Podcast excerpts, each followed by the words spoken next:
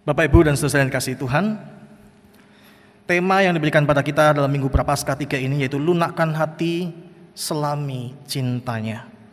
Bacaan Injil kita hari ini saudara boleh mengingatkan kepada kita bagaimana seorang perempuan Samaria melunakkan hatinya terhadap Yesus yang adalah seorang Yahudi. Orang Samaria dan orang Yahudi itu bermusuhan. Mereka tidak mau bergaul satu dengan yang lain. Berkata-kata pun tidak, apalagi dikatakan dalam bacaan Injil kita, Tuhan Yesus meminta air untuk minum kepada seorang perempuan Samaria. Siapa perempuan Samaria ini? Kalau kita perhatikan saudara, ia mengambil air pada waktu siang hari pukul 12 kira-kira. Dikatakan firman Tuhan demikian. Artinya bahwa ia tidak mengambil air minum bersama-sama dengan perempuan-perempuan yang lain. Mereka biasa mengambil air tentunya di pagi hari supaya tidak panas terutama.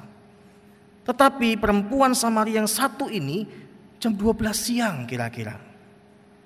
Ia seorang yang dikucilkan, ia seorang yang dijauhi dalam pandangan mata orang bisa dikatakan pelakor ya karena dikatakan suaminya lima dan yang sekarang ada pada dia pun bukan suaminya.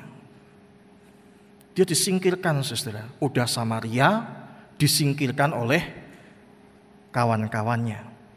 Tetapi apa yang terjadi bahwa ketika Yesus ada di sana, Tuhan Yesus tentunya tahu siapa perempuan ini. Tetapi Tuhan Yesus membuka dirinya untuk perempuan Samaria ini. Ia justru berkata kepada perempuan Samaria ini, berikan aku minum. Ada sesuatu yang luar biasa terjadi. Yaitu kasih Tuhan tidak hanya diberikan kepada mereka orang-orang Yahudi. Tetapi Yesus juga peduli pada orang-orang Samaria bahkan yang paling hina di antara mereka. Ini luar biasa saudara. Ia membuka dirinya. Ia menyampaikan tentang jati dirinya dengan jelas.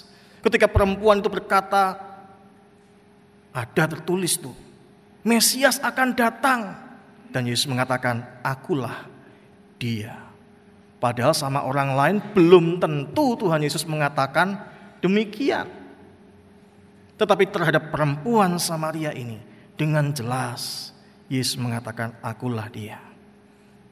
Saudara, ketika Tuhan membuka hatinya bahkan terhadap mereka yang hina dan lemah.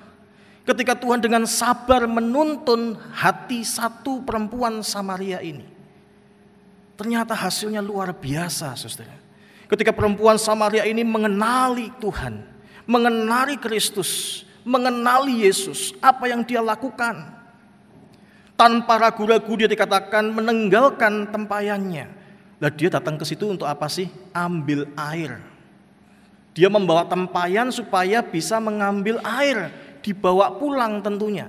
Tetapi ketika dia mengenal Yesus, ketika dia sadar siapa Yesus, dia tinggalkan tempayan itu dan berlari untuk berkata kepada banyak orang yang mengucilkan dia, "Aku telah menemukan Mesias."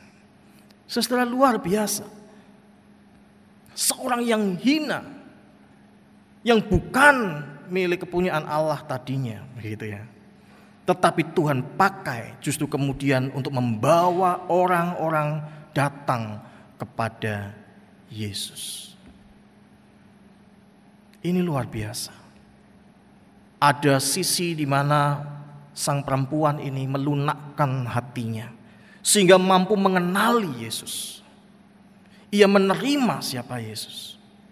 Dan ada sisi di mana orang-orang banyak yang mendengar berita dari seorang perempuan yang dianggap hina ini dan mereka membuka hati mereka, mereka melunakkan hati dan kemudian mencari Yesus dan menemukan Yesus. Inilah kunci kehidupan orang Kristen, Saudara. Lunakkan hatimu supaya kamu bisa melihat Yesus, supaya kamu bisa melihat cinta Tuhan, kasih Tuhan yang luar biasa dalam hidupmu. Orang-orang Samaria ini sampai berkata, tolong ngineplah di sini, jangan tinggalkan kami hari ini. Dan dikatakan dua hari Yesus tinggal di sana. Ada kerinduan besar dalam hati mereka menemukan kasih Tuhan dalam diri Yesus Kristus. Bandingkan saudara-saudara dengan kehidupan bangsa Israel pada masa kepemimpinan Musa dalam bacaan kita kitab keluaran. Bangsa Israel ini bangsa yang sudah melihat mujizat Tuhan dengan luar biasa.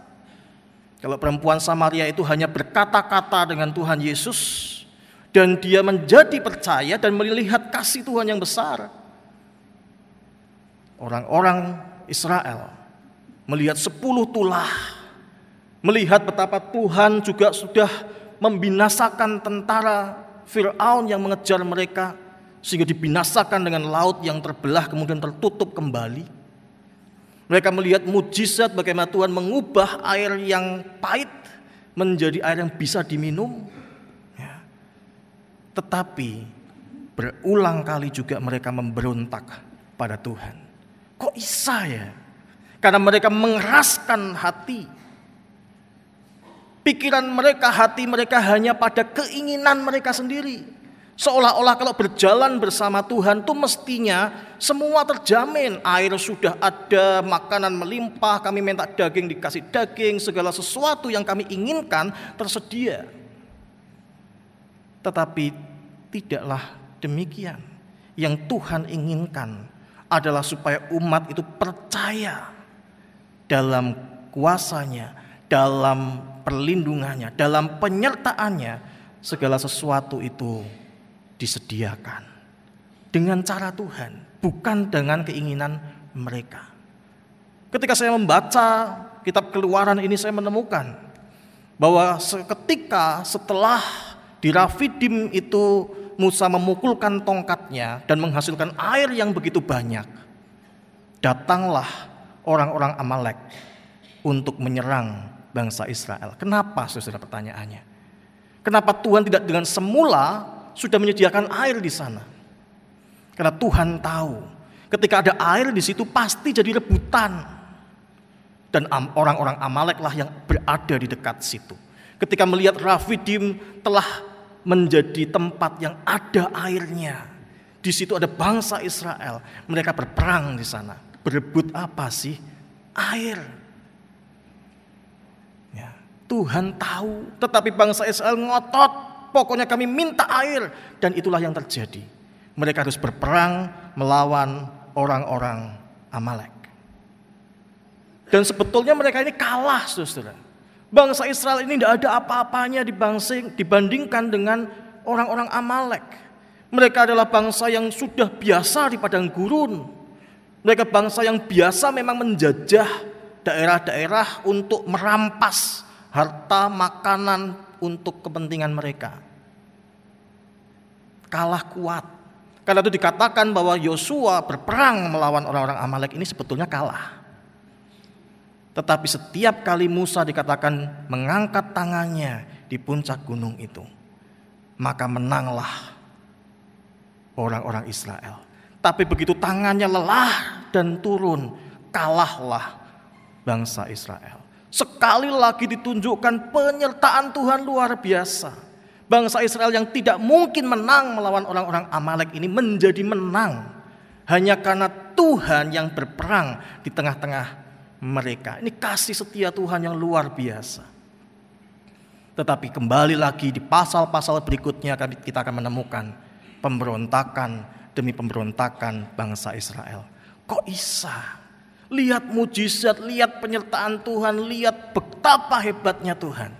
Tapi tetap saja memberontak. Karena mereka mengeraskan hati. Mereka lebih memilih pikirannya sendiri, keinginannya sendiri. Dan segala sesuatu tentang dirinya sendiri. Bandingkan dengan perempuan Samaria dia tidak lagi berpikir tentang dirinya. Begitu ia menerima Kristus, melunakkan hatinya, dia tinggalkan tempayan. Tempat ia harusnya membawa air itu. Dia tidak berpikir lagi tentang dirinya, tetapi dia berpikir bagaimana banyak orang bisa mengenal dia. Sehingga dia memberitakan Yesus ada di sana. Dan orang-orang Samaria datang kepada Yesus. Nah saudara yang kasih Tuhan, dari sini kita belajar. Jika kehidupan umat Tuhan gereja Tuhan, saudara dan saya mau menjadi orang-orang yang menyelami cinta Tuhan, memahami kasih Tuhan yang besar, pertama-tama lunakkan hati kita. Di masa prapaskah ini jelas adalah masa-masa kita menghayati dalam kerendahan hati siapa kita sehingga Tuhan mau menebus dosa-dosa kita. Kita ini manusia yang lemah, debu dan kembali menjadi debu, tetapi Kristus mau menebusnya. Ini adalah suatu karya yang luar biasa. Selami dalami cinta kasih Tuhan. Ketika kita mau melunakkan hati dengan berkata, aku ini manusia lemah. Baru saja dua hari yang lalu diberitakan virus corona sudah ada di Solo Katanya tempat-tempat swalayan rame. Ya, dari pagi borong makanan dan lain sebagainya. Lemah kan kita? Ya saya pun sudah stok gitu ya, punya makanan pasti.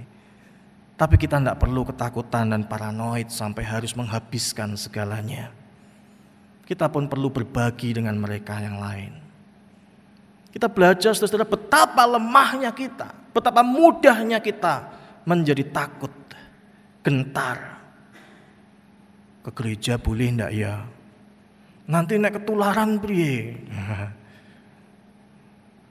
Gereja saudara memfasilitasi, memahami bahwa rasa takut itu bukanlah sesuatu yang bisa terkadang dikendalikan begitu saja.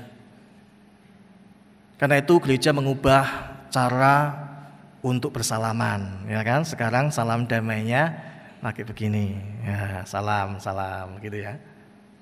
Tujuannya apa saudara? Bukan kita supaya mencurigai, wah tangannya ada corona apa enggak ya, bukan itu. Tetapi membiasakan diri untuk menjaga kesehatan tangan.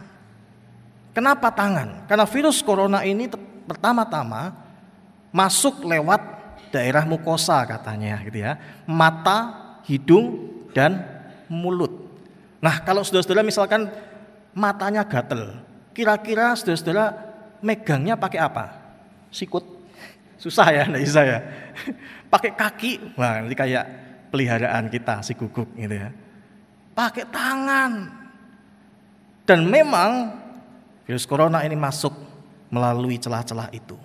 Karena itu membiasakan diri bersalam dengan tangan yang terlipat. Membiasakan diri kenapa? Saudara bisa terjaga katakanlah tidak tertular di gereja, lah di luar gimana? Siapa yang bisa jaga? Karena itu membiasakan diri untuk menyampaikan salam dengan cara demikian. Untuk mendatangkan rasa aman bagi mereka yang mungkin punya rasa takut, gereja memutuskan untuk memberikan semprotan ya. Nanti selesai kebaktian, kursinya disemprotin semua. Ya. Supaya aman. Ya. Pintu-pintu dibuka, jendelanya supaya ada sirkulasi udara, nggak pengap.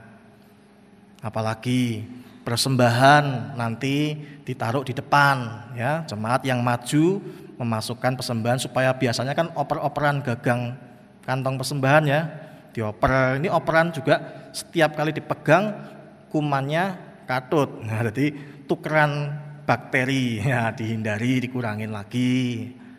Tetapi saudara semuanya ini hanya bertujuan untuk menenangkan.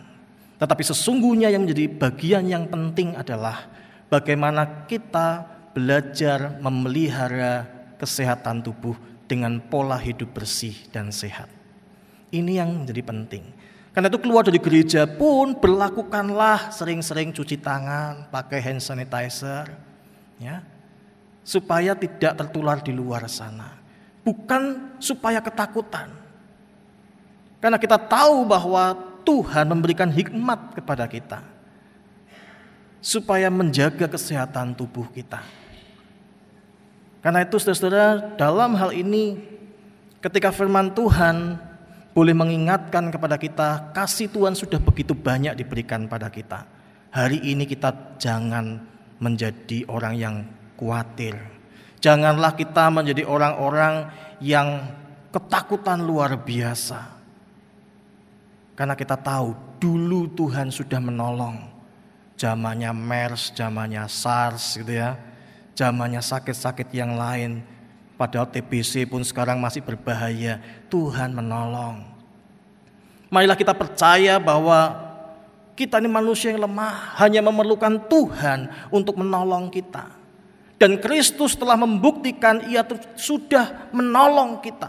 Ketika ia berjalan menuju salib, ia yang telah melunakkan hatinya sehingga melalui perjalanan penderitaan sampai akhir demi menebus dosa-dosa saudara. Sehingga hidup saudara di tangan Tuhan, mati saudara pun di tangan Tuhan. Janganlah kita takut dan khawatir kalau hidup kita dan mati kita di tangan Tuhan, apakah yang menjadi kekhawatiran kita?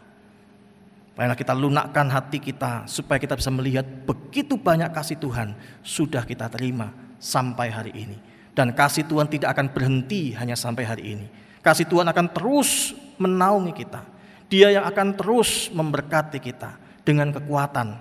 Sehingga masa-masa menakutkan yang ada saat ini akan kita lalui dalam iman percaya kita pada Tuhan. Karena itu janganlah khawatir dan gentar.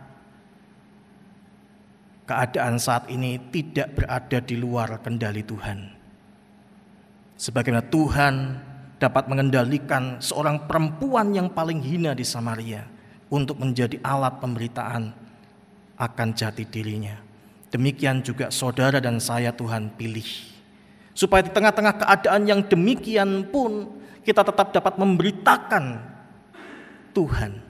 Seperti seorang perempuan Samaria memberitakan kepada orang-orang yang menganggapnya hina. Marilah kita belajar untuk menjadi berkat di dalam segala keadaan kita, yang baik ataupun yang buruk sekalipun. Jangan keraskan hati dengan mengatakan, "Tidak bisa, pokoknya aku harus demikian, aku ini kuat." Tidak, akuilah bahwa kita ini alat di tangan Tuhan, kita ini milik kepunyaannya. Jikalau kita kehilangan nyawa kita, Paulus katakan, mati pun adalah sebuah keuntungan. Karena itu marilah kita menjaga kesehatan tubuh kita, marilah kita saling menjaga dan kita boleh bersama-sama memberitakannya akan kasih Tuhan dalam kehidupan kita kepada setiap orang di sekeliling kita. Amin. Kiranya Tuhan menolong kita semua.